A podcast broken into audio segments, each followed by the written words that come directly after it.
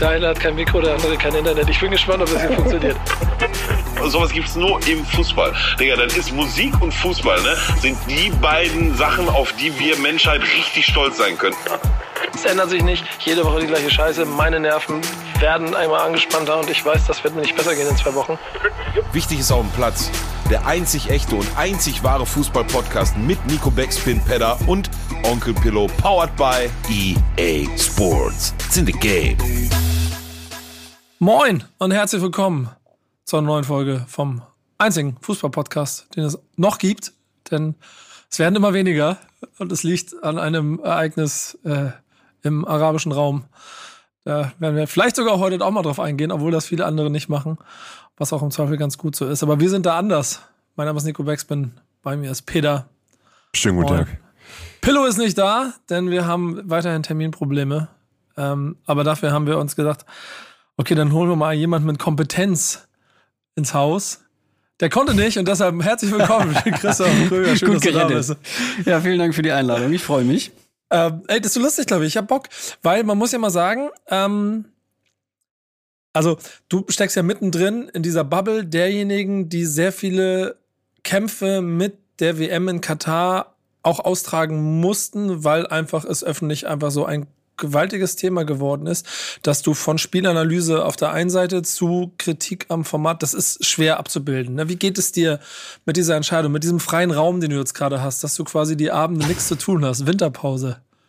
Ja, sowohl als auch, ne? Also gibt da schöne Seiten, gibt da weniger schöne Seiten. Ähm, ja, es war halt das erste Jahr, wo wir selber entscheiden konnten, ob wir zu einem Fußball-Event etwas machen oder nicht, weil sonst gab es immer einen Arbeitgeber, der gesagt hat, ja, natürlich macht ihr was. Mhm. Ähm, dieses Jahr ist es anders und es war wirklich ein, wirklich ein innerer Kampf. Wir haben zuerst so eine Alternative bei Culcha Berlin gefunden, wo wir gesagt haben, ja, wir machen was, wir versuchen es aufs Sportliche zu reduzieren und äh, versuchen irgendwie auch kritisch natürlich zu berichten. Ähm, aber je näher wir der W M kamen, desto unwohler haben wir uns dabei gefühlt und dann ging es los und dann ja die ersten Tage diese Infantino-Pressekonferenz, die One-Love-Geschichte. ähm, es gab jeden Tag eigentlich irgendwie noch so ein weiteres Lowlight und da haben wir uns irgendwie so unwohl gefühlt und gesagt, ja, wir müssen, wir müssen nichts machen, also lassen wir das auch, weil wir haben ja nicht mal...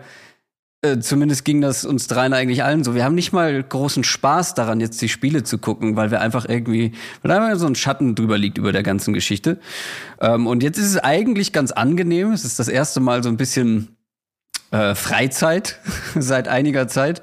Äh, für mich persönlich auch. Äh, ich gucke privat ein paar Spiele, aber wenn ich das vergleiche mit meinem W M- und E M-Konsum der Vergangenheit, ist das äh, nichts.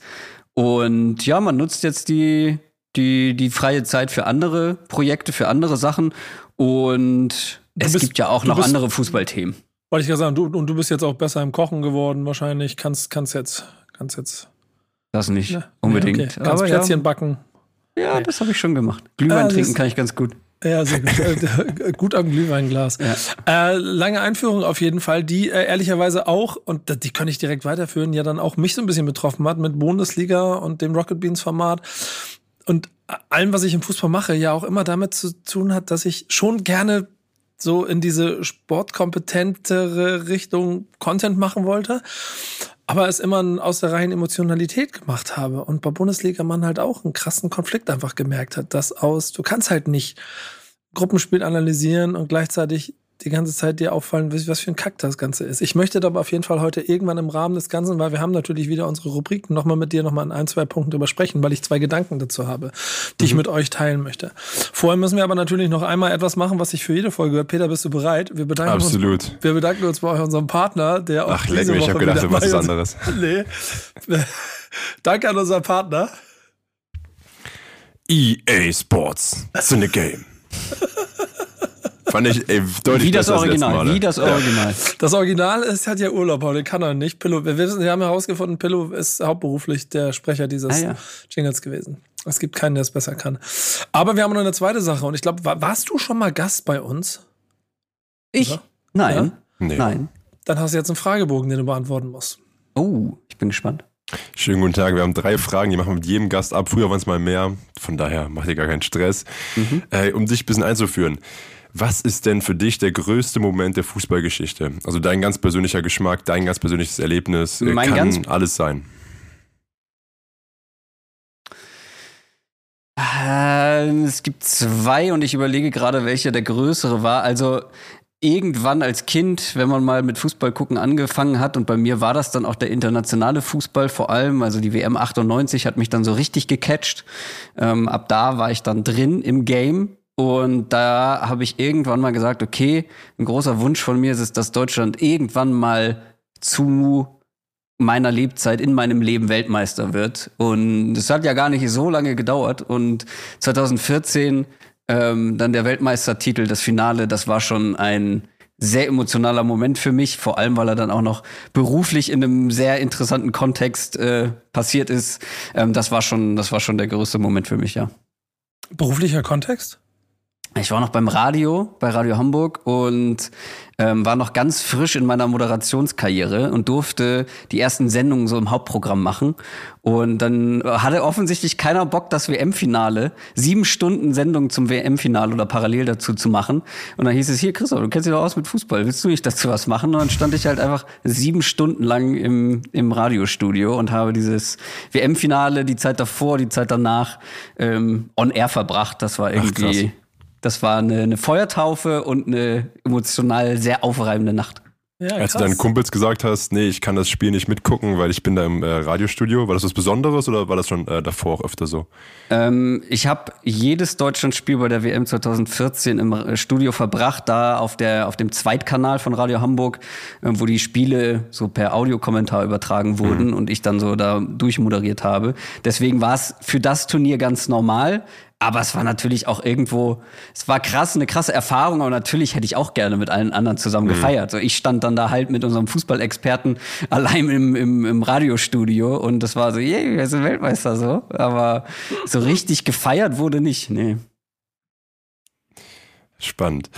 Ähm, wir machen direkt den Cut zur zweiten Frage. Was ist denn dein größter Erfolg als Fußballer? Also als jemand, der selber gegen den Ball tritt. Gibt's da was? Gar nicht, gar nicht. Äh, ich habe Zeit meines Lebens Fußball gespielt, aber nie mit Anspruch, weil in meiner Jugend, wo alle anderen mit Anspruch Fußball gespielt haben, habe ich noch Musik gemacht irgendwie und ich bin danach erst so ähm, beruflich in die sportliche Richtung gegangen.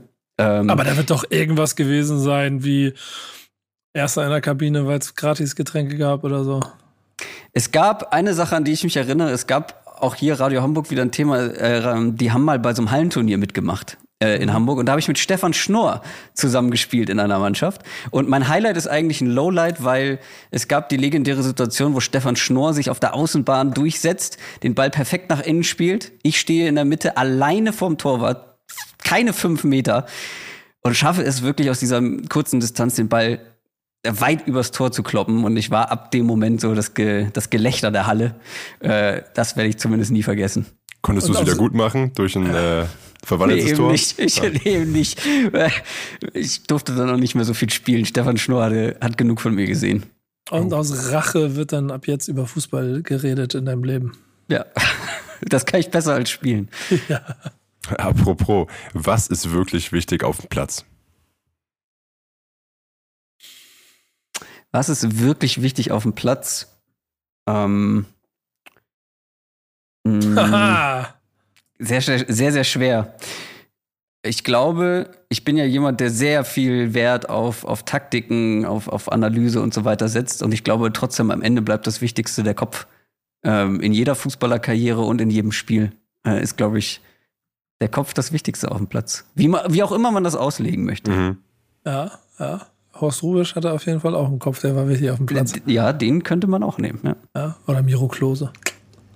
Ey, das ist übrigens ganz interessant. Wisst ihr, was mir aufgefallen ist? Ich habe ab und zu ein bisschen was geguckt und aber ehrlicherweise auch erst. Ja, guck mal, ich habe, ich habe, wir nehmen jetzt am Montag auf. Ich habe mir gestern Frankreich-Polen angeguckt, mhm, auch aus privaten Gründen. Hab mitgekriegt, dass Giroud Rekordtorschütze geworden ist der französischen Nationalmannschaft und habe mir in diesem Zusammenhang eine Frage gestellt. Es purzeln ja relativ oft Rekorde so in den letzten Jahren, vielleicht in den letzten fünf bis zehn Jahren. Liegt das daran, dass wir gerade einfach die geilste Fußballgeneration aller Zeiten so vor uns haben? Werden die alle einfach geiler? So, weißt, weil, wenn ich mir, also Mbappé ist dreiundzwanzig und hat schon, hat schon M P, oder wie alt ist er? Ich glaube, ja, der ist wirklich so jung, ne?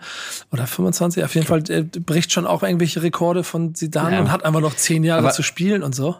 Ich glaube, es ist tatsächlich relativ ähm, entromantisiert und äh, langweilig, weil so wie in allen anderen Sportarten, die Ausbildungsmethoden werden halt viel, viel krasser, schon im Jugendbereich. Die Spieler sind mit mit sechzehn, siebzehn schon so viel weiter, als sie es früher waren, und sind dementsprechend schon viel früher in der Lage, auch bei den, bei den Männern, also bei den Erwachsenen, bei der, bei der mhm. ersten Mannschaft ähm, mitspielen zu können. Also wenn ich mir überlege, keine Ahnung, wie, äh, wie athletisch und physisch ausgebildet waren Spieler früher. Wenn man sich mal alte Spieler anguckt, das haben wir jetzt in letzter Zeit tatsächlich ein paar Mal gemacht, äh, für gewisse Formate, einfach mal auch, ähm, was habe ich mir angeguckt? Ja, dieses Jahrhundertspiel, das sogenannte Deutschland-Italien, ähm, was das auch noch für eine Art von Fußball war. Das war halt im Vergleich zu heute Standfußball. Also die Spieler werden immer athletischer, immer besser ausgebildet und können deswegen auch länger spielen. Wenn du dir anguckst, wie, ähm, wie manche wie ein guter Wein im Alter immer besser werden, wie Lewandowski, wie ein, wie ein Benzema, wie lange Messi und Ronaldo auf absolutem Topniveau spielen können. Das gab es früher auch so in dem Maße nicht. Also die Karrieren werden immer länger, vorne ja. und hinten. Und ich glaube, dass du dann die Möglichkeit hast und mehr Möglichkeiten hast, Rekorde zu brechen. Aber ja, ich habe, der, der macht du mal, Entschuldigung. Ja, und natürlich auch, du ziehst viel mehr junge Talente an. Also auch global gesehen, du ja. findest viel mehr junge Spieler, also potenzielle Talente, kannst die dann besser ausbilden durch eben besseres Training und auch mehr junge ähm, Typen wollen Fußball spielen, weil man eben so viel mehr Vorbilder hat und eben auch vorgelebt bekommt, was du dir damit äh, aufbauen kannst, ja. Es gibt so viele in der Breite, so viele, so viele Talente und so viele, auch große Namen. Ey, Giroud hat gestern Torrekord gebrochen, Loris hat gestern Länderspielanzahlrekord gebrochen. Das ist alles so Leute, mit denen ich das nicht in Verbindung gebracht hätte. Das ist also in der, in der Breite schon sehr, sehr interessant zu beobachten, was da passiert. Was natürlich auch die gesamte Be- Beobachtung dieses ganzen äh, Sportkomplexes halt auch äh, ausmacht, weil es immer mehr und immer bunter und immer wilder wird. Und heute haben wir eigentlich ein Potpourri der guten Laune in Themen. Ich bin mal gespannt, ob wir es hinkriegen. Wir werden auch ein bisschen über die W M reden. Das habt ihr in den letzten Malen auch immer so ein kleines bisschen gemacht. Wir haben ja nach wie vor so ein bisschen den Tenor dazu. Wir reden halt einfach über die Nachrichten, die uns auffallen. Ob da dann auch mal ein Ergebnis dabei ist, ob irgendjemand was geguckt hat oder auch nicht. Das ist äh, dann an dem Punkt erstmal zweitrangig. Ich möchte mit euch aber mal eine These aufstellen. Jetzt ist Deutschland ja rausgeflogen. Deswegen haben wir auch noch einen Typ der Woche, über den wir gleich reden. Aber im Vorfeld, glaubt ihr, dass aller Boykott, alle Diskussionen, alles, was mit dieser W M zu tun hat, im Viertelfinale egal ist, weil dann die tollen Spiele sind? Nein, Peter schüttelt den Kopf. Äh, ich überlege gerade, also für mich ist das jetzt schon in den letzten Tagen gefühlt weniger geworden. So plötzlich redet man doch irgendwie über Fußball und plötzlich hat doch jeder gefühlt das Deutschlandspiel geguckt, obwohl äh, so viele ja äh, den Boykott ähm, gewählt haben und ja, die Einschaltquoten sind auch ein Buchs, aber ähm, ja, weiß ich nicht. Ich glaube, das kommt ganz drauf an, wo du bist. Also ähm, zum Beispiel in den U S A war diese W M ja ein Riesenhype und da war eine Kritik gefühlt überhaupt kein Thema. Mhm. Jetzt sind die raus, jetzt wird auch das abnehmen. Ähm, ich glaube einfach, dass die W M generell eine, eine sein wird, die nicht wirklich in Erinnerung bleibt, außer vielleicht für das, für das, für die Nation, die am Ende den Pokal gewinnt. Aber ja, die Kritik und all das drumherum wird wahrscheinlich immer weniger, weil sich aber auch dann immer weniger Nationen allgemein dafür interessieren und gerade in Deutschland die Aufmerksamkeit dann in eine andere Richtung geht.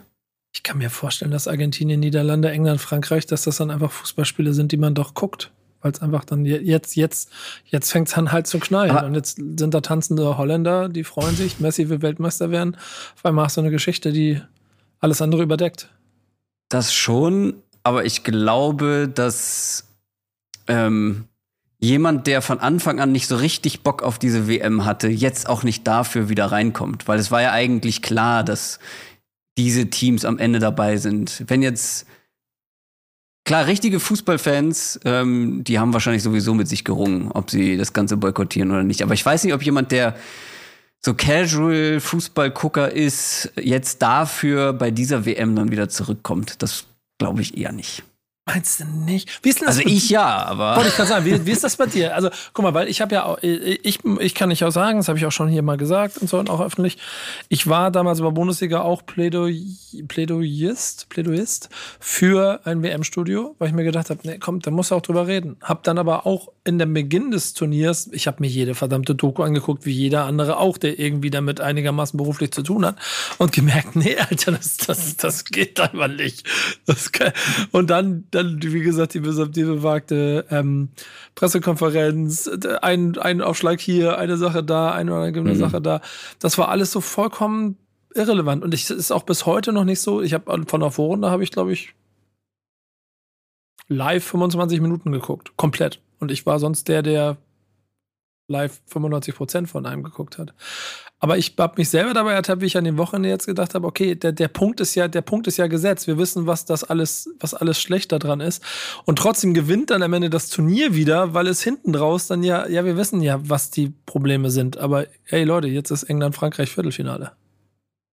Das ist ja, das ist ja genau der Zwiespalt, den wir auch ähm, hatten, weil es ist letztendlich ganz nüchtern betrachtet, es ist sportlich relevanter Fußball. Es ist, es ist sportgeschichtlich relevanter Fußball, der da gespielt wird. Weil am Ende ist es immer noch eine Weltmeisterschaft. Irgendwer wird Weltmeister. Und vor allem dann, wenn du beruflich Fußballspiele und Fußballspieler analysierst, musst du auch in gewisser Form wissen, was da passiert ist. Also wenn jetzt ein Cody Gakpo der Shootingstar der W M wird, dann sollte ich schon wissen, wie er performt hat. Dann sollte ich vielleicht schon was gesehen haben, um darüber dann auch wirklich inhaltlich gut sprechen zu können. Ähm, wie das dann bei Leuten aussieht, die das nicht beruflich machen müssen, weiß ich nicht. Für mich kann ich nur sagen, natürlich werde ich dann wahrscheinlich die, die Halbfinals und das Finale gucken. Ähm, aber eher mit so einem sportgeschichtlichen ähm, Blick, als jetzt, oh, ich habe mega Bock jetzt da drauf, diese Spiele zu gucken. Ähm, Hab, habt ihr die Deu- hab ich noch nicht. Habt ihr die Deutschlandspiele geguckt? Also habt ihr das Ausscheiden live miterlebt? Ja, die nee. drei Spiele habe ich, das waren so die, die einzigen, die ich wirklich auch bewusst geguckt habe. Viel lief so nebenbei, weißt du, machst du, machst du an, aber mhm. machst irgendwas anderes nebenbei. Aber die Deutschlandspiele habe ich bewusst geguckt, ja. Peter nicht, du hast nicht mitgekriegt, wie Deutschland rausgeflogen ist. Nee, tatsächlich nicht. Also ich habe Deutschland eine Halbzeit habe ich irgendwann mal live gesehen. Das lag aber auch wirklich an verschiedenen Gründen. Also ich kann mich jetzt auch nicht hinsetzen und sagen, dass ich hier bewusst boykottiert habe. Das wäre jetzt auch äh, gelogen. Ich habe sie aber auch nicht bewusst jetzt gesucht, ähm, das zu verfolgen. Aber ich würde eben auch sagen, was Christoph gerade schon meinte, für uns mit der deutschen Brille, deutsche Perspektive ist eben auch, ich zähle genauso noch äh, als Fan von dem W M-Erfolg in zwanzig vierzehn. Und äh, für uns wurde es deswegen jetzt leicht gemacht, weil man wusste, da ist wahrscheinlich nicht so viel zu erwarten von der deutschen Mannschaft. So eine U S A dann eben zum Beispiel, das wir eben schon angesprochen haben, für die war das diesmal ein bisschen aufregender. Zum ersten Mal dabei, ähm, wie wir es eben auch schon hatten, ich war jetzt auch noch zuletzt da und du siehst wirklich überall Werbung für die, weil dir eben für die das was Besonderes war, da mitzuspielen. Und das auch passt, dass da am Ende des Jahres zum Beispiel die sportlichen Höhepunkte sind. Im Sommer passiert da gar nicht so viel. Ähm, von daher bin ich auch mal gespannt, wie es sich weiterentwickelt. Aber klar, auf dem Papier finde ich auch, dass man dann denkt, England, Frankreich sieht total interessant aus äh, und dass da auf jeden Fall mehr Leute zuschauen. Ich, ich glaube für mich ganz persönlich auch, dass ich schon klar den Standpunkt habe und ich jetzt genau in diesem ambivalenten Verhältnis stecke, ob ich Viertelfinale England-Frankreich gucke, ob sich das richtig oder falsch anfühlt und ich schon so mein Bauchgefühl sagt, ab da wird's dann irgendwann, ab da wird's dann irgendwie jeden erwischen. Aber da habe ich eine ziemlich auch hier wieder entromantisierte Meinung, weil ich finde das wichtig, dass dann, ähm, wie ihr bei Bundesliga oder bei uns bei Culcha Berlin, dass man dann als Gruppe, als Kollektiv mit, mit einer gewissen Reichweite sagt, nee, das ist too much, das werden wir nicht weiter verfolgen, ja. Das werden wir nicht begleiten, das werden wir nicht thematisieren. Ich finde, es ist ein großer Unterschied, ob eine Privatperson für sich sagt, ich boykottiere das jetzt. Das ist soll jeder machen, wenn er möchte. Und jeder, der es macht, ist einer, äh, ich glaube, für den richtigen, äh, f- mit dem richtigen Ziel sozusagen vor Augen. Ich glaube einfach nicht, dass es wahnsinnig viel bringt, als Privatperson zu sagen, nee, ich gucke jetzt einfach aus Protest nicht.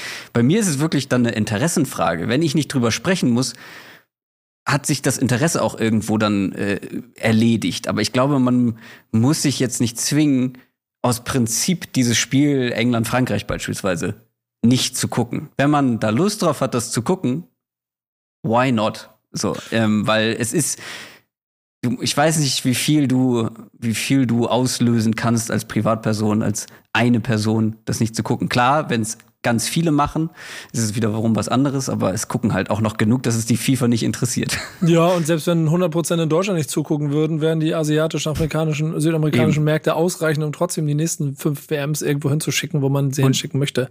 Die Werbepartner, ja. Es ist alles eingetütet, das Geld ist überwiesen, die ganzen Marketing-Deals. Die FIFA interessiert nicht, ob jetzt ein paar Prozent weniger dazu gucken, weil bei der nächsten W M ähm, wird es wieder anders sein, weil sie nicht in Katar stattfindet. Ich glaube ja auch, und das ist der Effekt, den wir, glaube ich, alle haben. Ähm, den hast du, Christoph, den hast du, Peter, den habt ihr da draußen bestimmt auch. Man redet drüber, man macht sich drüber Gedanken und damit kriegt das ganze Turnier dann bei jedem persönlich, egal welchen, ich glaube, es ist scheißegal, ob du es guckst oder nicht. Es ist wichtig, wie du einfach moralisch ja. den Grundwerten, über die ja. hier diskutiert wird, gegenüberstehst. Und ich glaube, das ist der tatsächliche Punkt. Dass, genau. dass, dass du dadurch anfängst, dir über Menschenrechte Gedanken zu machen, die du dir vielleicht vorher nicht gemacht hast. Und ob du dann jetzt das Spiel Frankreich anguckst oder nicht, ist irrelevant. Genauso wie es ähm, wahrscheinlich relevant wird, dann wieder die handelsüblichen Sportdiskussionen daran zu fangen, wenn dann der Alltag wieder zurückkommt und wir wieder über die Bundesliga reden und um das, was drumherum passiert. Und diese W M hat an bestimmten Punkten auch noch Themen mitgebracht, über die wir sprechen müssen, wie zum Beispiel un- über unseren Typ der Woche, den wir sinnbildlich gewählt haben für das Ausscheiden der Nationalmannschaft. Hansi Flick ist Typ der Woche, äh, weil wir ehrlicherweise nicht genau wissen, wie lange er noch da ist. Ähm, habt, habt ihr eine Meinung? Muss, also seid, seid ihr Team Team Hamann, muss, muss er weg? Muss das Zinedine Zidane jetzt den, den Trainerposten übernehmen? gib, gib, mir mal also, ein, gib mir mal ein Gefühl. Ich mach mir, äh, mach mir ein Getränk bin, auf so lange. Ich bin selten Team Hamann äh, und mit selten meine ich so gut wie nie, weil der ja. Typ einfach grundsätzlich scheinbar in nichts die gleiche Meinung vertritt wie ich. Ähm, er hat auch am Saisonbeginn gesagt, Borussia Dortmund ist, wird deutscher Meister. Garantiert. Ja, gut. Irgendwas muss er sagen, um in den Schlagzeilen zu bleiben. Mhm. Soll er machen. Ich bin da aber, also hier ist er ja nicht mal komplett gegen den Konsens, was er ja häufiger mal ist. Ähm, sondern hier habe ich schon das Gefühl, dass der Konsens sagt, oder die breite Masse sagt, oh, wir müssen äh, Hansi Flick hinterfragen. Äh, also hinterfragen ist eine Sache, aber äh, Hansi Flick muss ausgetauscht werden. Und ich habe da eine ganz andere Meinung, weil in meinen Augen wäre es so, als würdest du auf einem offenen Beinbruch ein Pflaster kleben, wenn du den Trainer austauscht. Weil man muss sich ja mal das Ausscheiden angucken, wie das zustande gekommen ist. Ähm, und wie die Mannschaft gespielt hat und wie die Mannschaft aufgetreten ist. Und ja, Hansi Flick hat Fehler gemacht, gar keine Frage. Da kann man über die Personalauswahl nach, da kann man über die Personalauswahl sprechen, über die Aufstellung, über die Formation, Dreierkette, Viererkette, da kann man drüber sprechen, ob man Gündogan ähm, rausnehmen muss oder andere kritische Auswechslung, warum Füllkrug nicht von Anfang an spielt im letzten Spiel. Wie auch immer, letztendlich unterm Strich, finde ich, hat man eine Mannschaft gesehen, die eigentlich mh,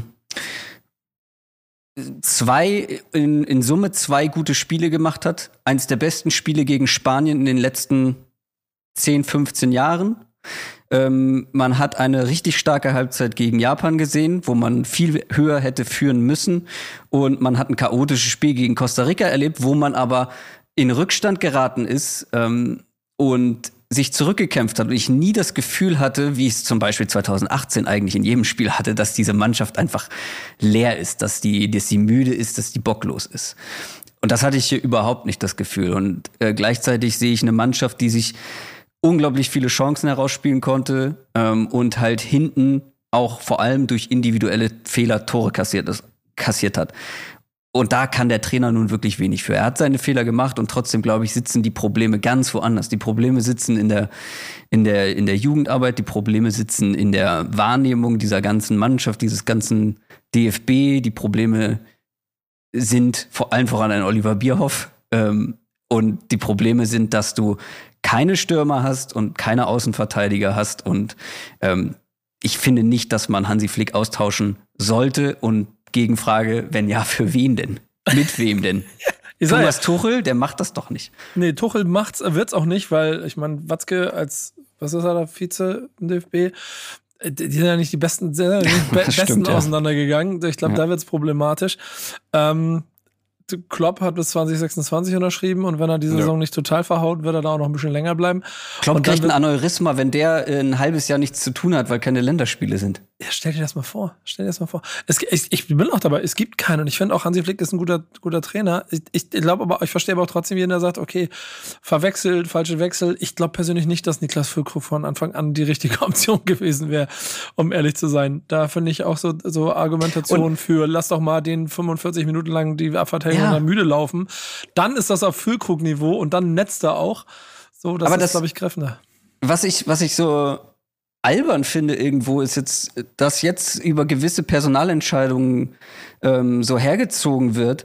Ich weiß noch ganz genau, wie wir vor der W M bei Culcha Berlin zusammengesessen haben, auch in Videos und überlegt haben, wie würden wir aufstellen? Wen würden wir nominieren?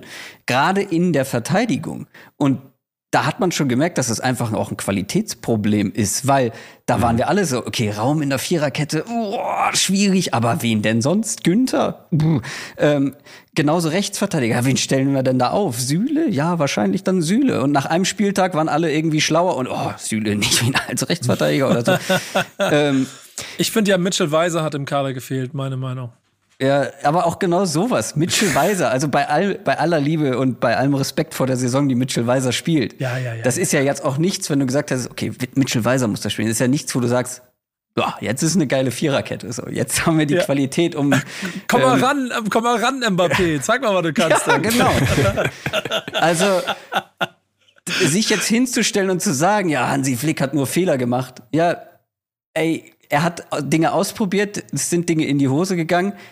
Die Qualität ist einfach tatsächlich in der Defensive nicht so da. Ich finde nicht, dass du dich jetzt hinstellen kannst und sagen kannst, Hansi Flick hat alles falsch gemacht. Weil, wie wäre es denn richtig gewesen? Ey, weißt du, was ich glaube? Das ist das Lustige an so, keiner, keiner guckt sich die W M an, weil alle sie boykottieren. Alle haben danach aber eine Meinung darüber, was, was der Trainer nicht richtig gemacht hat. Und die, die Diskussion von zweiundachtzig Bundes- Millionen Bundestrainern darüber, ja. welcher denn der richtige Bundestrainer ist, die gehört ja auch zu so einem guten Länderspiel. Natürlich. Kosmos dazu. Und ich glaube auch, es wird sehr spannend, wenn die sich jetzt diese Woche noch zusammensetzen wollen und ein offensichtlich sehr ambitionierter D F B-Präsident Neuendorf da irgendwas machen will. Watzke im Hintergrund ja eh, glaube ich, eigentlich gerne selber Präsident wäre. Und auch in beiden großen D F B- und D F L-Verbänden eine, eine große entscheidende Rolle spielt, also quasi der Go-To-Guy ist, wird, schließt das ja eh schon viel aus und ein, was da passiert. Und dass über Oliver Bierhoff nach fünfzehn, sechzehn Jahren mal gesprochen wird. Also, ich weiß, guck mal, das, das, du, du schüttelst so ein bisschen den Kopf, aber Peter, habt, habt ihr, könnt, könnt ihr sagen, was Oliver Bierhoff genau macht? Ich wollte gerade fragen, der hat sich auch seine Stelle irgendwann selbst ausgedacht, oder? Der war doch immer schon, also ich denken kann immer, wie heißt es, Teammanager? Aber was macht, sowas? Ich weiß nicht, was, was, was macht er da genau? Also ich, er, er, er, er, er ist also Botschafter, Gute-Laune-Onkel und er hält das Spirit aus erfolgreichen Zeiten am Leben. Ja. Manchmal mehr, aber manchmal dann macht weniger. Er einen schlechten Job. Ja, dann aktuell macht er aber macht einen ganz so schlechten gut, Job. Ja. Die Mannschaft war auf jeden Fall jahrelang ein sehr guter Claim, hat ganz gut funktioniert, aber nach zehn Jahren muss halt die Marketingabteilung wieder angehen. Also das, was er macht, ähm, ist ja generell all das Überwachen, wo sich Dinge hinentwickeln und wie Dinge entwickelt werden. Und da sieht man eine Entwicklungskurve in die völlig falsche Richtung in meinen Augen seit zweitausendvierzehn. Ähm, und dass der sich dann nach so einem Turnier hinstellt und sagt, ähm, ich weiß nicht, es war ein super Zitat, aber ich krieg's gerade nicht mehr zusammen, ähm, ich mache mir keine Sorgen um mich oder irgendwie sowas. Ja, ist ja cool, dass du das nicht machst. Ähm, naja, und wofür und Rücktritt er wirklich... schließt er aus. Rücktritt ja, schließt er aus. Ja, ja, natürlich. Äh, würde ich an seiner Stelle aber auch äh, so sehen. Es müsste da mal jemand wirklich... Weil ich bin der Meinung, was halt wirklich helfen we- würde, nach zwei Vorrunden, ähm, nach zweimal in der Vorrunde ausscheiden, mhm. ist halt wirklich irgendwo auch eine, eine Art von Reform. Und zwar eine tiefergreifende Reform. Es kann nicht sein, dass in Frankreich die... mit der U einundzwanzig spielen könnte, weil die genug Qualität hat, ähm, um bei so einer W M die Vorrunde zu überstehen.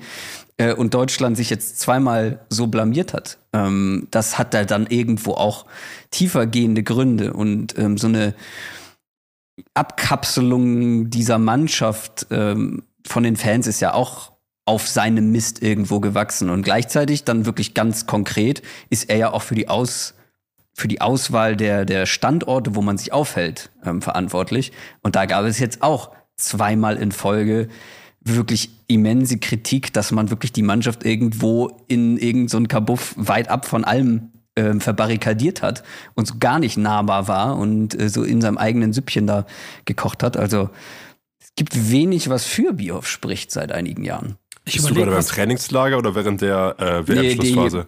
Nee, äh, während der W M dann. Ich überlege, wer könnte es denn machen? Wer könnte es denn machen? Bruno Labbadia also, ist jetzt vom Markt. Ich habe mich ja. vor Jahren mal für Matthias Sammer eingesetzt. Aber, ja, aber der ist ja, der ist ja, der hat ja einen besseren Job jetzt. Ja, besser. Der, guck mal, da, da geht es nämlich aber los und das finde ich total interessant. Sowohl die Diskussion über Hansi Flick, schöne Grüße an unseren Typen der Woche nochmal, der eigentlich relativ alternativlos, man nicht darüber nachdenken sollte, warum der weg soll, sondern eher, wie man das baut, damit es für ihn richtig funktioniert. Genauso auf der anderen Position fehlt es so ein bisschen an Kompetenz in allen Bereichen, habe ich das Gefühl. Es fehlt so eine Qualität an Persönlichkeiten, die dir das Gefühl geben, dass sie äh, so, ein, so ein Schiff in die Hand nehmen und, und dafür sorgen, dass diese glorreiche deutsche Nationalmannschaft mal wieder in glorreiche Zeiten fährt. Denn es ist ganz interessant, ich habe so eine kleine Statistik gelesen, dass man, glaube ich, jetzt mit dem zweiten Aus in drei Turnieren, glaube ich, so oft ausgeschieden ist wie vorher in dreißig Turnieren zusammen in der Vorrunde. Mhm. Ähm, Macht das Ganze auch nicht attraktiver, ne? Also nee. Jeder talentierte Coach denkt jetzt nicht gerade, das übernehme ich jetzt mal. Außer du hast wirklich so diesen Heroismus in dir und denkst dir, das ist meine Chance, das Schiff zu retten. Ja, ich, ich glaube, das wird auch auf ewig so ein bisschen das Problem bleiben. Und dann kommen wir aber zum nächsten Thema und das ist, gerade wenn du so als Experte dich ja auch tagtäglich mit Fußball beschäftigst und mit allen Strukturen und du machst es natürlich sehr gerne mit der Taktik, aber du kriegst ja auch genauso viel von dem, von dem Geplänkel im Hintergrund, von den Rochaden, von den Machtverhältnissen mit. Ähm, wenn man sich ein bisschen damit beschäftigt, sieht man das alles. Wir haben halt auch noch einen Moment der Woche, den wir mit in den Raum werfen wollten. Und ich würde sagen, Peter, schmeiß ihn mal rein, denn dann können wir nämlich mal gucken, dass das ja also eigentlich fast da irgendwo mit dranhängen kann an dem Gesamtproblem, das wir hier haben. Absolut. Also es sieht gar nicht gut aus in ähm gesamtdeutschen Fußball, der gesamtdeutschen Fußballwelt und im organisatorischen. Und zwar geht es jetzt um die D F L und die aktuelle D F L-Chefin Hopfen äh, ja, steht vor der Auflösung ihres Vertrags. Äh, der Aufsichtsrat und das Präsidium äh, sind einfach mit ihrer Arbeit nicht zufrieden. Sie ist auch nicht lange im Amt. Äh, ihr Vorgänger war, glaube ich, sieben Jahre im Amt, oder noch deut- deutlich länger. siebzehn Ähm, Sorry, siebzehn, genau. Ab zweitausendfünf.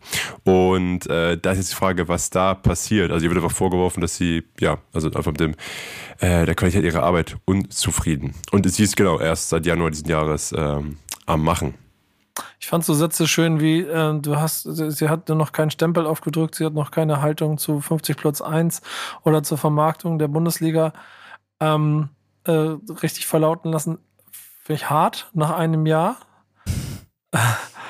Ich glaube auch ehrlicherweise, dass das so, eine, so ein vorgeschobenes Argument ist, dass da, da scheint ja auch ziemlich schlechte Stimmung zu herrschen, ja. generell bei der D F L und äh, ja, aber woher? Glaub, ist ja kein Wunder. Ich meine, du hast ein Produkt.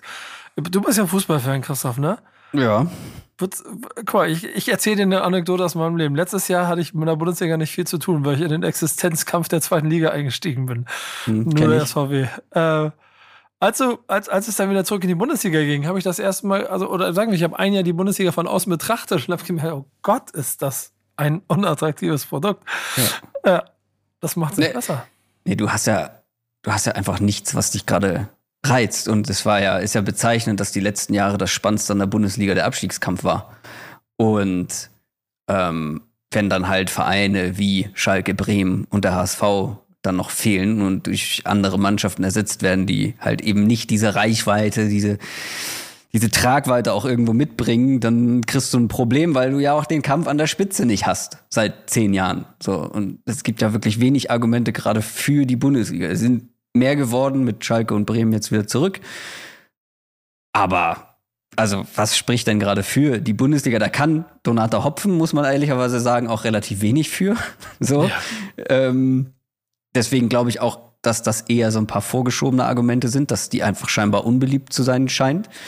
Ähm, und also das ist jetzt wirklich mit Vorsicht zu genießen. Aber wenn ich mir das Gremium angucke, was nur aus Männern besteht, mhm, wo einige jetzt auch neu mit dabei sind, dass da vielleicht auch eine gewisse Dynamik herrscht mit, ja, nee, lass mal da jemand anders hinstellen. So, äh, das, das gefällt uns nicht so gut. Und vor allem, wenn die dann auch ähm, ja in vielen Sachen nicht übereinstimmen.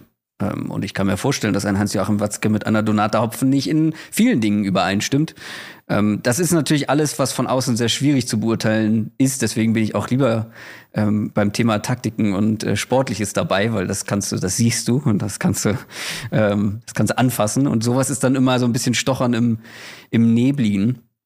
Aber, ja, ich, aber glaube eher, dass die, ich glaube, dass eher das so ein bisschen vorgeschoben ist, dass die, die loswerden wollen und jetzt so ein paar Gründe vorschieben. Ja, klingt, klingt ehrlicherweise hundertfünfzig-prozentig so. Das sehe ich ganz genauso. Da gibt es ja auch genug Sprüche, die man mal hier und da gehört hat, äh, rund um die Person Donata Hopfen äh, aus dem Umfeld, die kein schönes Bild von dem männerdominierten Fußballbusiness gemacht haben. Das auch nicht, aber sie hat sich auch, glaube ich, nicht wirklich einen Gefallen getan, damit irgendwie direkt mal zu Beginn zu versuchen, die Bundesliga zu amerikanisieren mit gewissen Änderungsvorschlägen. Ich glaube, das kommt bei vielen ähm, äh, ja, alteingesessenen Alpha-Tierchen auch nicht so gut an. Oder Saudi-Arabisieren, wo der Diff das, ja. das kommt auch noch dazu, ja. Tr- trotzdem, trotzdem kann es sein, dass wir das, das Pokalfinale doch irgendwann mit einem anderen Land spielen. Hast du denn, und das ist ja so ein bisschen auch Krux des Ganzen, D F B, da sind wir bei schlechten Leistungen der Nationalmannschaft, einem offensichtlich sehr schlechten Ausbildungssystem, das dazu führt, dass man nicht richtig, dass man ein bisschen abgehängt wird von den, von den äh, Konkurrenznationen, worauf schon Robin Dutt vor zehn Jahren hingewiesen hat, wie ich vor kurzem wieder in einem Interview Ja, der ist, das unterstreicht er jetzt aber selber auch nochmal, ne? Ja, genau. Ja. Dass, dass sie alle quasi schon vorher gesehen haben. Klingt ein bisschen so wie alles, was so zweitausendzwei so um den Zeitraum mhm. passiert ist. Da war auch alles... War alles Kacke. Und dann haben Aber da war, da, war, also, da war ja auch viel Kacke. Das muss ja. man ja schon mal sagen. Also, und jetzt auch. Jetzt auch. Gerade zweitausendvier und zweitausendzwei ja. war ja auch irgendwie sehr fluky. Und irgendwie. Deswegen meine ich auch, ich glaube, dass es schon tiefer, tiefergehende Reformationen geben müsste. Ähm, man darf sich jetzt halt nicht darauf ausruhen, ja, wir sind doch, es ist doch noch gar nicht so lange her, dass wir Weltmeister geworden sind. Das kriegen wir schon hin. Guck mal, was wir für Talente haben. Ja, aber du hast halt, du hast halt jetzt irgendwie seit zweitausendsechs gefühlt oder seit zweitausendvier gefühlt alles auf die Entwicklung von technisch starken Spielern gesetzt. Ja, ist ja schön, dass du jetzt die ganze Mannschaft voll hast mit ähm, offensiv orientierten Mittelfeldspielern, die technisch wirklich stark sind, aber halt kein Neuner, keine Außenverteidiger, offensichtlich auch keine, äh, nicht genug Innenverteidiger auf Topniveau. Und Torwartposition wird das nächste Problem. Findest du? Ja, guck dir, ich habe mal, äh, ich hatte mal in einem Q and A bei One Football eine Frage, ja, wer wird denn in fünf Jahren die Nummer eins beim D F B sein? Boah, in fünf, das ist aber eine gemeine Frage, stimmt. Ja, weil, da wurden mir dann auch Vorschläge mitgeliefert und ich habe mir diese Vorschläge angeguckt, das sind jüngere deutsche Torhüter gewesen und du guckst da drauf und sagst, das ist meine Auswahl, das kann nicht sein, ich gehe nochmal, ich gucke nochmal, ob es nicht noch äh, vielversprechende mhm. Torhüter gibt und natürlich kann es dann noch ein paar Junge geben, die jetzt irgendwie so achtzehn, neunzehn, zwanzig sind, die man noch nicht auf dem Schirm hat, die dann wirklich noch sich entwickeln können.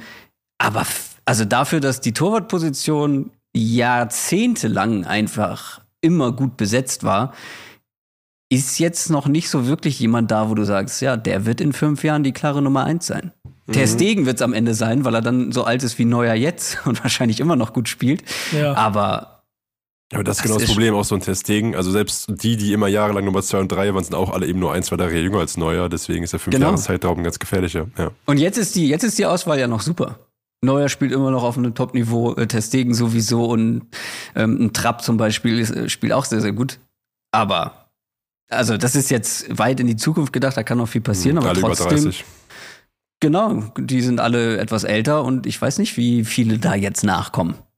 Und das ehrlicherweise beim Gucken, das, was mich immer nervt. Und dann bin ich nämlich bei dem, wo ich hin wollte.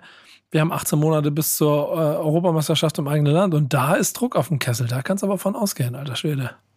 Absolut. Ja, aber der Vorteil da ist, dass ähm, da einige dieser jüngeren Spieler generell schon dann in einem Alter sind, wo dann vielleicht auch so ein Generationswechsel vonstatten gegangen ist, ähm, wo dann halt kein Thomas Müller mehr zum achthundertsten Mal als Neuner oder als, als hängende Spitze irgendwie auflaufen muss, sondern dann sind halt da Jamal Musiala und ein Mukoko vielleicht am Start. Ja, Ja, ich, ich glaube, ich glaube, da hängt dann sehr viel an so gescheiterten Existenzen wie Kimmich, der, glaube ich, auch zu Recht mit, mit sich heidert. Ja, du, du, weißt es, du weißt, wie ich das meine, der, ja. der jetzt in, auf national, internationaler Ebene schon damit, arg damit sich zu hadern scheint, dass er jetzt auch in dem Interview, glaube ich, gesagt hat, er, er steht für einfach zwei verkackte Weltmeisterschaften. Ja, ich möchte euch einmal ganz kurz nur der Vollständigkeit halber. Ich habe oh, mal. Jetzt hat er, jetzt hat er Zahlen rausgeholt. Die deutschen Torhüter einfach mal äh, nach Marktwert sortiert. Ja. Und da die, die unter dreißig sind und weit oben dabei sind. Alexander Nübel.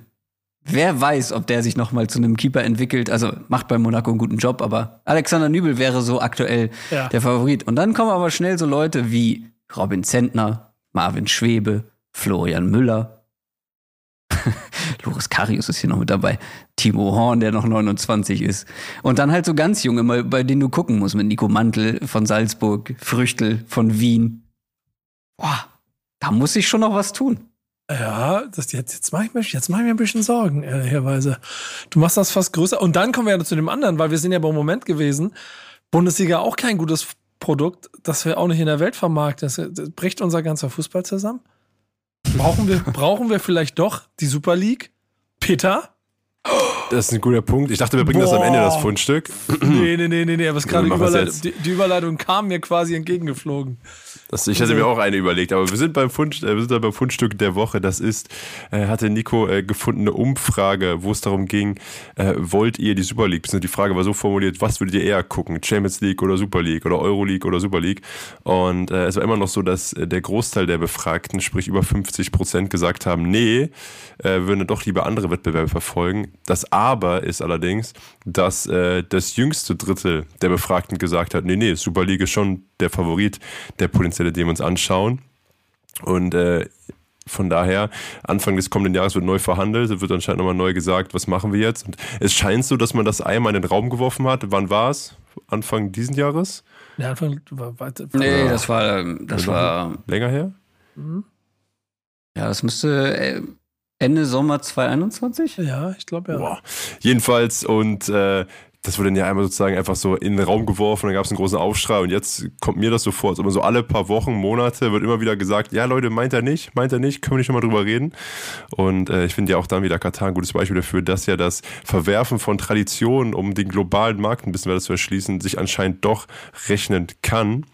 Und ähm, ja, jetzt abwarten, wie es das dann da weiterentwickelt und was für Umfragen und generell was noch erhoben wird, um äh, den progressiven oder um die ja doch Einführung der Super League äh, realisierbar machen zu können oder zu argumentieren. Was ist denn deine Meinung dazu? Nikos Meinung kenne ich ein bisschen. Ich habe ich hab eine rein analytische Grundthese. Die Super League ist die einzige Option. Mhm. Ja, das... Also es überrascht mich nicht, dass natürlich vor allem Jüngere nicht so großen Wert auf Tradition legen, weil das bei Jüngeren naturgemäß der Fall ist, weil die meistens von der Tradition, von dem die Älteren sprechen, einfach selber nicht viel mitbekommen haben. Und deswegen wird es auch so sein, dass R B Leipzig irgendwann in ein paar Jahrzehnten ganz normal ist in der Bundesliga. Und sich so kaum wie Bayer Leverkusen. Leverkusen ähm, ist natürlich noch mal eine Nummer krasser in der Entstehungsgeschichte, würde ich sagen. Und wie das Ganze...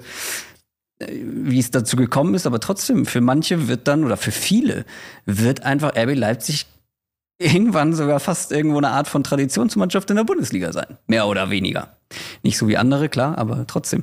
Und dementsprechend glaube ich auch, dass viele, gerade Jüngere, wo halt, wo es ja auch gar nicht mehr so viel um Vereinszugehörigkeit geht, um Vereinsfantum geht, sondern um Spielerfantum, wo die Leute den Spielern folgen und nicht den Verein. Wenn Mbappé jetzt zu Real Madrid wechselt wird, wird sich ein Real Madrid-Trikot mit Mbappé gekauft und vorher war es halt ein Paris-Trikot.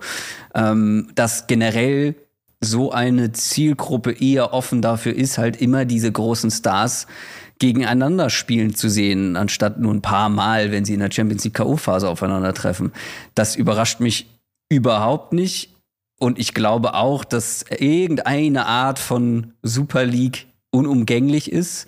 Ich würde aber sagen, so in der Form, wie sie ursprünglich mal angedacht war, wäre es eine weiter, also bin ich weiterhin davon überzeugt, wäre es eine absolute Katastrophe, ähm, weil die Vereine ja dann weiterhin in ihren Ligen spielen und noch mehr Geld als alle anderen kassieren und das Ganze zu einem geschlossenen fast geschlossenen Wettbewerb machen, wo es ganz so eine elitäre Gruppe, und diese elitäre Gruppe wird die, wird die Ligen einfach dann komplett zerstören, weil dann alle am Ende so aussehen äh, wie die Bundesliga, und in der Premier League sind es dann halt irgendwie fünf Vereine, die halt so viel Geld verdienen und viel mehr als alle anderen, und das macht einfach die Ligen kaputt. Die müssten, wenn dann, konsequenterweise aus den Ligen raus. So, ich kriege hier gerade Besuch.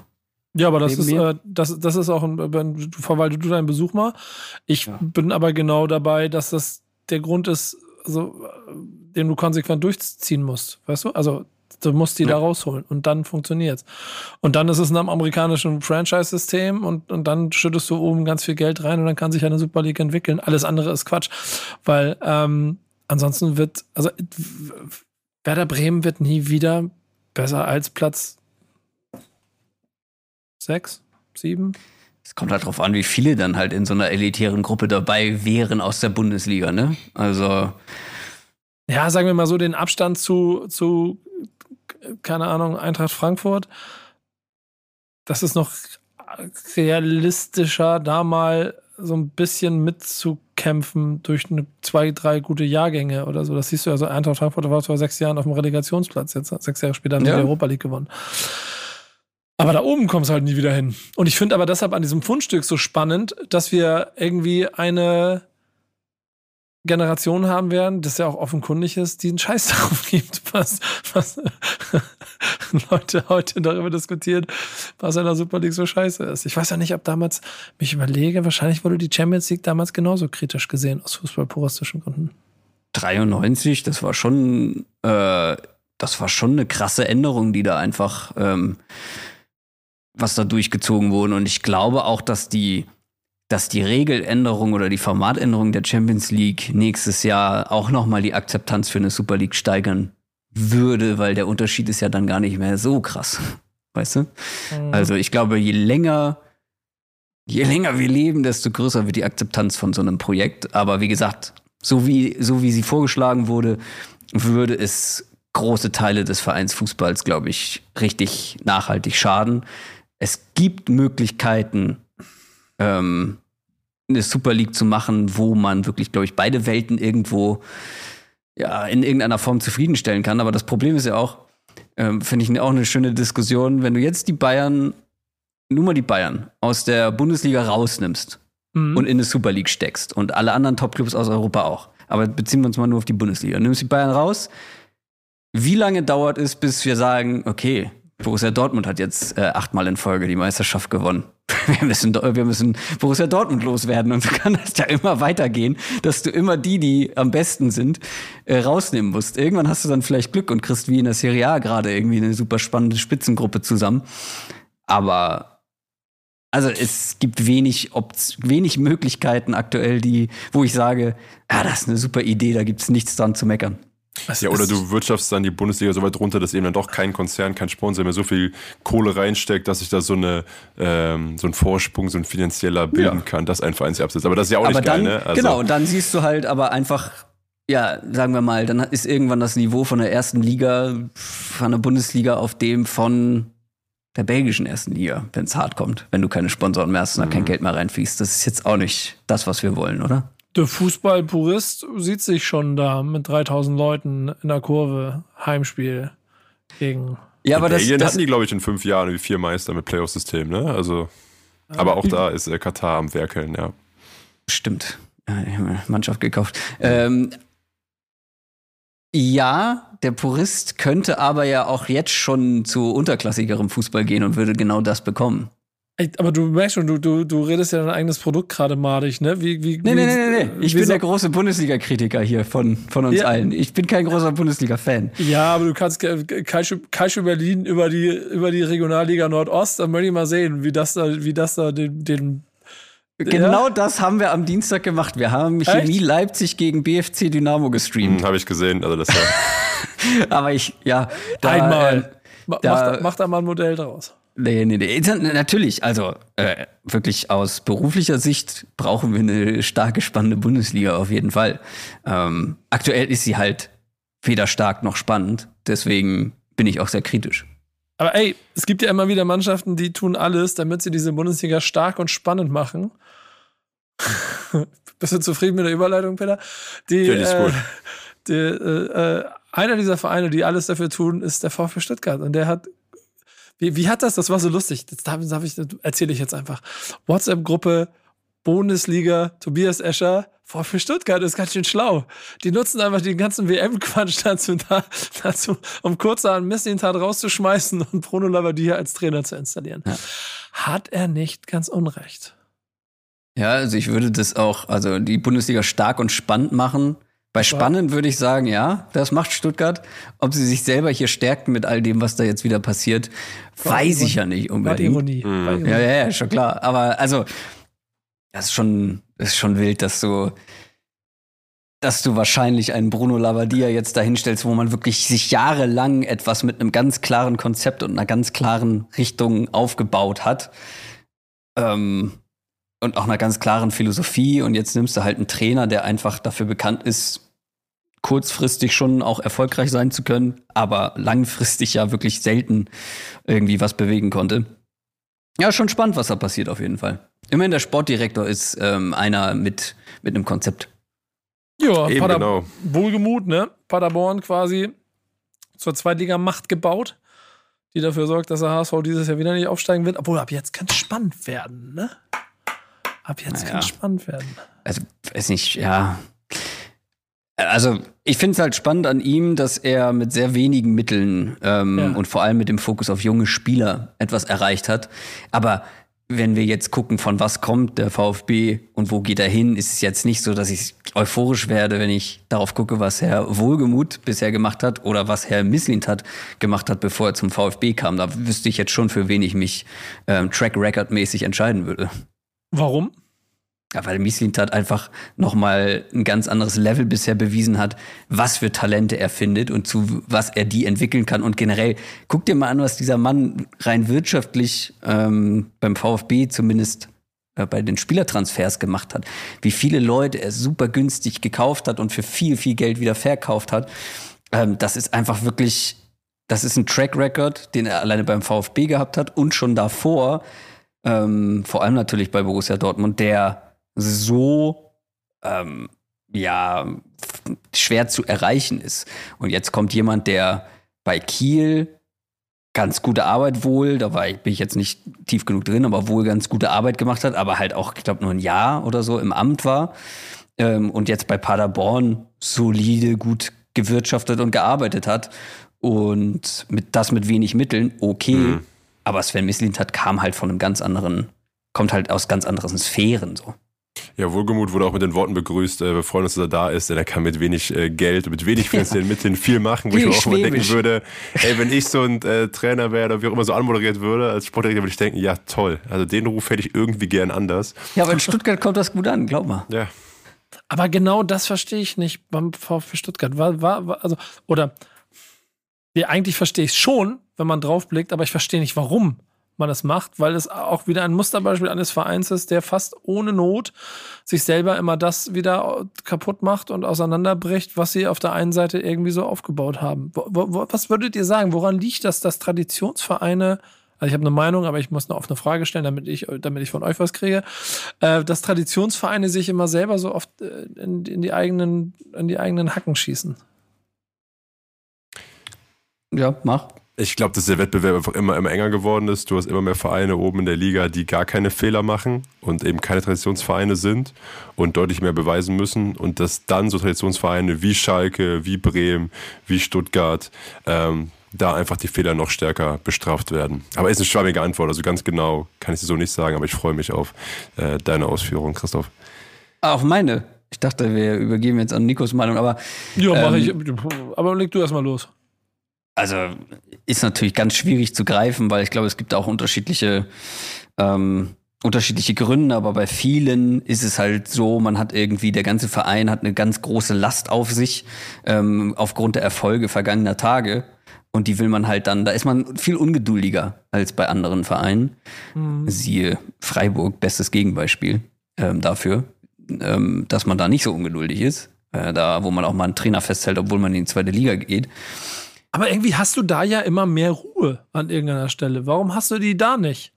Weil die ja, sind mittlerweile genauso. Auch was, dreißig Jahre da in der Liga oder zwanzig Jahre in der Liga, könnten genauso Strukturen haben, die dafür sorgen, dass ich, zu viele das, Eierköpfe mitreden wollen. Ja, die, da wurden halt, also viele Köpfe, die da mitreden, sind halt keine Eierköpfe und deswegen auch noch lange da und so sehr mit diesem Verein und dieser Umgebung irgendwie verbunden, dass die auch nicht wechseln wollen. Mhm. Ja, wenn du dir anguckst, wer bei Freiburg hinter den Kulissen arbeitet, dies, das machen die auch schon alle seit zwanzig Jahren ja. oder noch länger. Ähm, und ich glaube, generell das Medienumfeld ist natürlich auch ein, das ist, also ich kenne jetzt die Stuttgarter Medienlandschaft nicht so sehr, aber ich weiß, dass es halt zum Beispiel in Hamburg allen voran, aber auch bei der Hertha in Berlin, äh, in, in größeren Städten natürlich noch von außen größerer Druck und noch mehr Unruhe irgendwie impliziert wird, die sich dann auch auf eben auf diesen Verein überträgt. Und bei Stuttgart ist ja das, das Problem, oder auch bei vielen dann, dass diese Unruhe reinkommt, ist natürlich die, der sportliche Misserfolg. Ohne sportlichen Misserfolg würde keine Unruhe reinkommen. Und Stuttgart hat sich da zwar was Gutes und Spannendes aufgebaut, letztendlich spielen sie aber auch maximal wieder das zweite Jahr in Folge gegen den Abstieg. Und da wird man unruhig, weil die finanziellen Einbußen sind halt hart, wenn du in die zweite Liga gehst. Und das können dann auch Vereine, äh, der eine Verein ein bisschen besser auffangen, Freiburg, als andere. H S V. Ist denn der Sport, ist, ist denn ein VfB Stuttgart im Abstiegskampf automatisch sportlicher Misserfolg? Mal ganz, bin mal neutral betrachtet von uns hier, ohne dass was, was die Fahrer noch nicht beim VfB denken. Eigentlich also aus unserer Sicht wahrscheinlich nicht. Aber die Gefahr abzusteigen ist ja trotzdem da und würde dieser ganzen Entwicklung aber sowas von eine Axt ins Bein hacken. Ja. Deswegen ist es halt trotzdem gefährlich abzusteigen. Immer. Und deswegen ähm, werden sie immer alle nervös und kriegen immer alle Angst. Ja, genau. Und dann werden halt Entscheidungen getroffen, die, die einfach von, von vorne bis hinten dumm sind. Und jeder das sieht schon, dass sie dumm sind. Ich, also, da muss ich immer an die Christian Groß-Einstellung bei Schalke denken, als da der, der sprichwörtliche, als da der sprichwörtliche Baum gebrannt hat. Jeder wusste, dass das eine dumme Entscheidung ist. Aber, aber in der Not trifft man offensichtlich dumme Entscheidungen, wenn man viel Druck bekommt. Und das ist dann offensichtlich auch bei Stuttgart gerne mal so. Wobei ich das nicht, also Bruno Labbadia ist deutlich besser als Christian Groß. Ja. Möchte ich an der Stelle nochmal sagen. Ja, ich glaube auch. Ich glaube, damit kannst du den Klassenerhalt dann auch einigermaßen eintüten. Ich persönlich hoffe, und ich muss ja an dieser Stelle normalerweise auch immer Neues aus Bremen äh, und Pillow Neues aus Schalke, aus Gelsenkirchen verlauten lassen.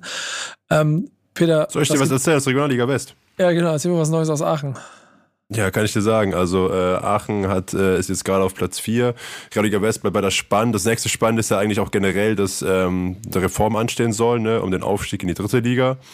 Ähm, wobei, also aktuell gibt es eben vier Aufstiegsplätze für fünf Ligen und das soll mal nur diskutiert werden, wobei ja der vierte Aufstiegs- bzw. Abstiegsplatz der dritten Liga ja auch erst seit fünf Jahren da ist.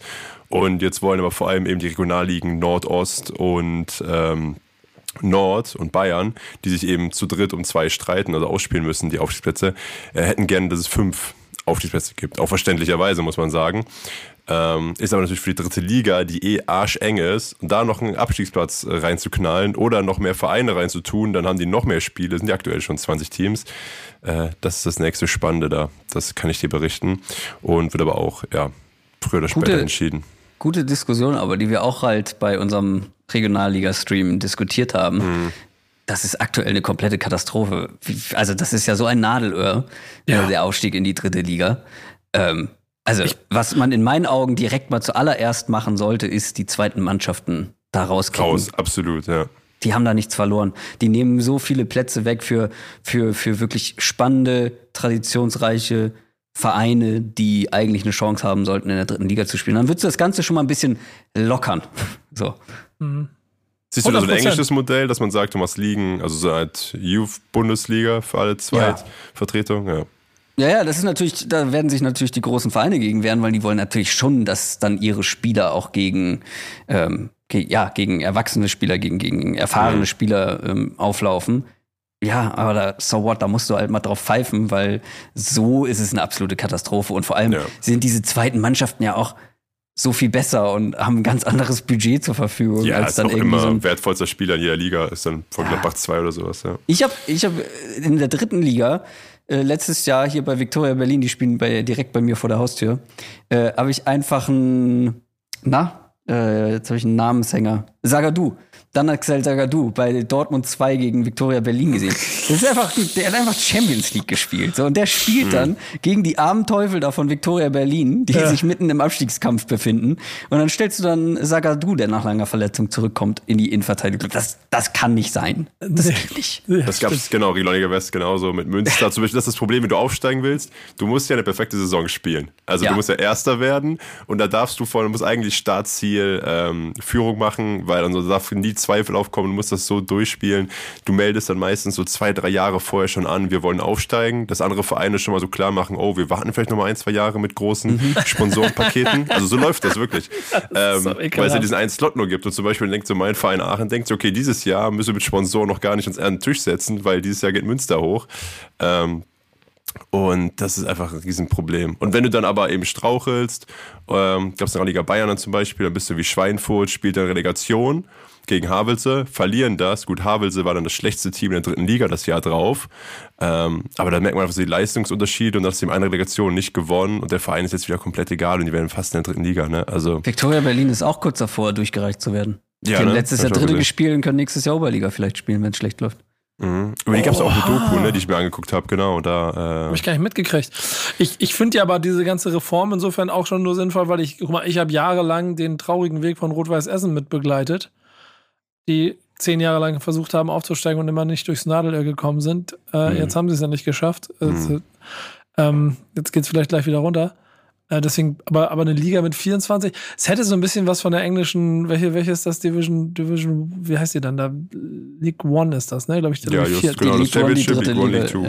Ja. Die, die hat, glaube ich, vierundzwanzig Teams. Aber das braucht, ja, weiß ich gar nicht, ob du die vierundzwanzig Teams brauchst. Werd doch erstmal die, die zweiten Mannschaften los und du hast zumindest schon mal, wie viele, wie viele zweite Mannschaften spielen in der, in der dritten Liga? Ey, du weißt doch aber auch, dass das, die wisst doch, dass das unrealistisch ist, weil die Entscheidung darüber treffen doch dann wortgestimmt gewaltig die Vereine, die wollen, dass die zweiten Mannschaften damit dabei sind. Ja, aber dann sagt denen einfach, hier, guck mal, die, die Engländer machen das auch so und dann sagen, hm, was die Engländer machen, das kann nicht schlecht sein. Sollen ihre Spieler ausleihen? Und eine Ko- wollte ich gerade sagen. Ja, genau.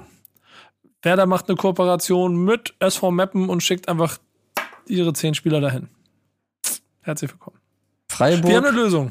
Finde ich gut. Freiburg, Dortmund. Oh, die Bayern genau, ja nicht genau. mehr. Stimmt. Die Bayern nee, nee. ja nicht mehr.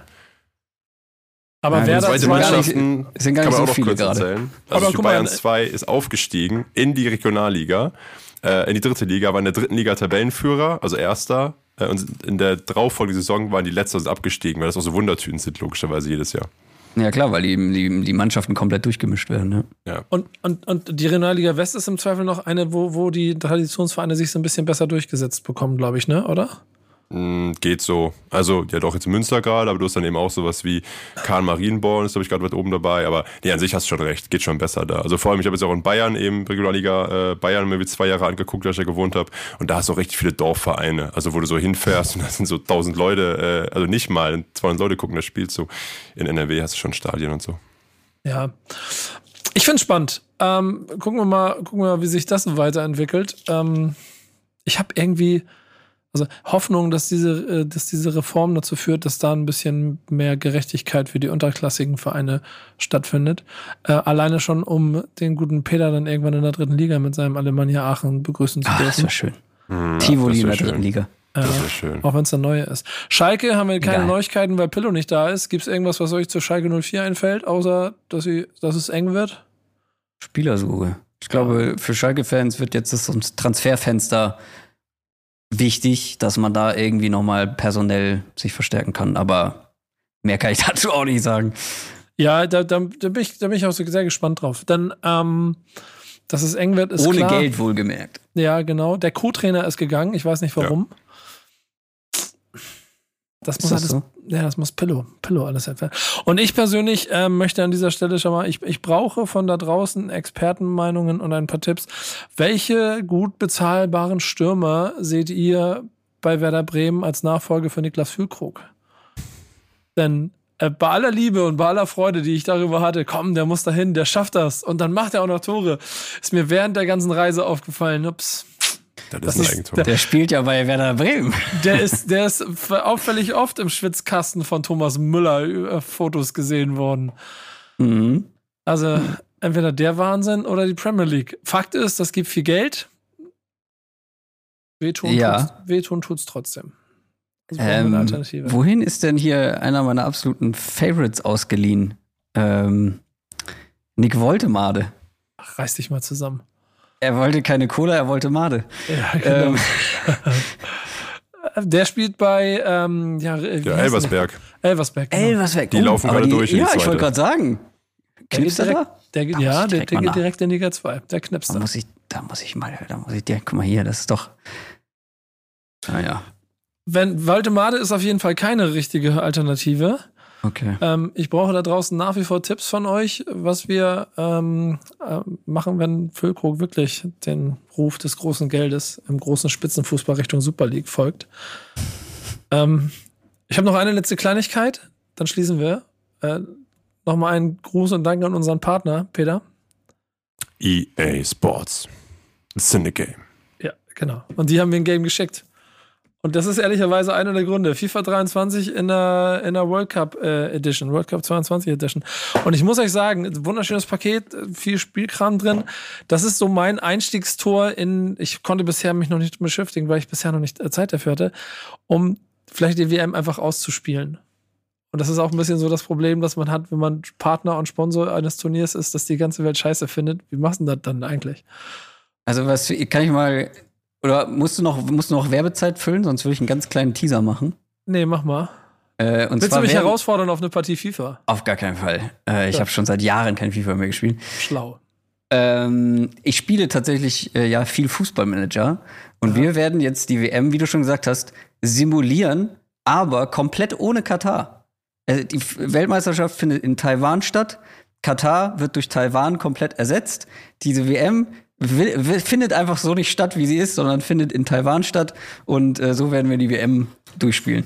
Das ist ein guter Tipp. Ich werde gucken und zusehen, ob ich das hier eventuell auch, hier, ich streiche einfach Katar durch und dann spiele ich sie, die W M in Taiwan, genau. Spiele ich dann einmal durch. Ach, sehr gut. Mit, mit FIFA dreiundzwanzig. Danke an E A dafür. Äh, danke, Christoph, dass du dabei gewesen bist. Ey, hat sehr gerne. Viel Spaß gemacht heute. Mir auch, so. mir auch. Vielen Dank. Sehr gut. Und wenn ihr das nächste Mal Livestreams aus der Regionalliga macht, kommt Peter vorbei und kann fachsimmeln über jeden Zuschauer auf der Tribüne. Ja, so ein, so ein Alemannia-Aachen-Stream. Ja. ja, sag Bescheid. Ich mach dir äh, Regionalliga West, bin ich am Start. Sehr gut. Und, und, die, und für die, für die Live-Diskussion bei äh, Culcha Berlin, ähm, Super League ist die einzige Lösung. Lade ich mich hiermit selber ein. Jawohl. In diesem, in diesem Sinne, das war Wichtiges auf dem Platz mit Christoph Kröger von Culcha Berlin. Danke, dass du da warst. Danke euch fürs Zuhören. Bis nächste Woche. Ciao, ciao. Ciao.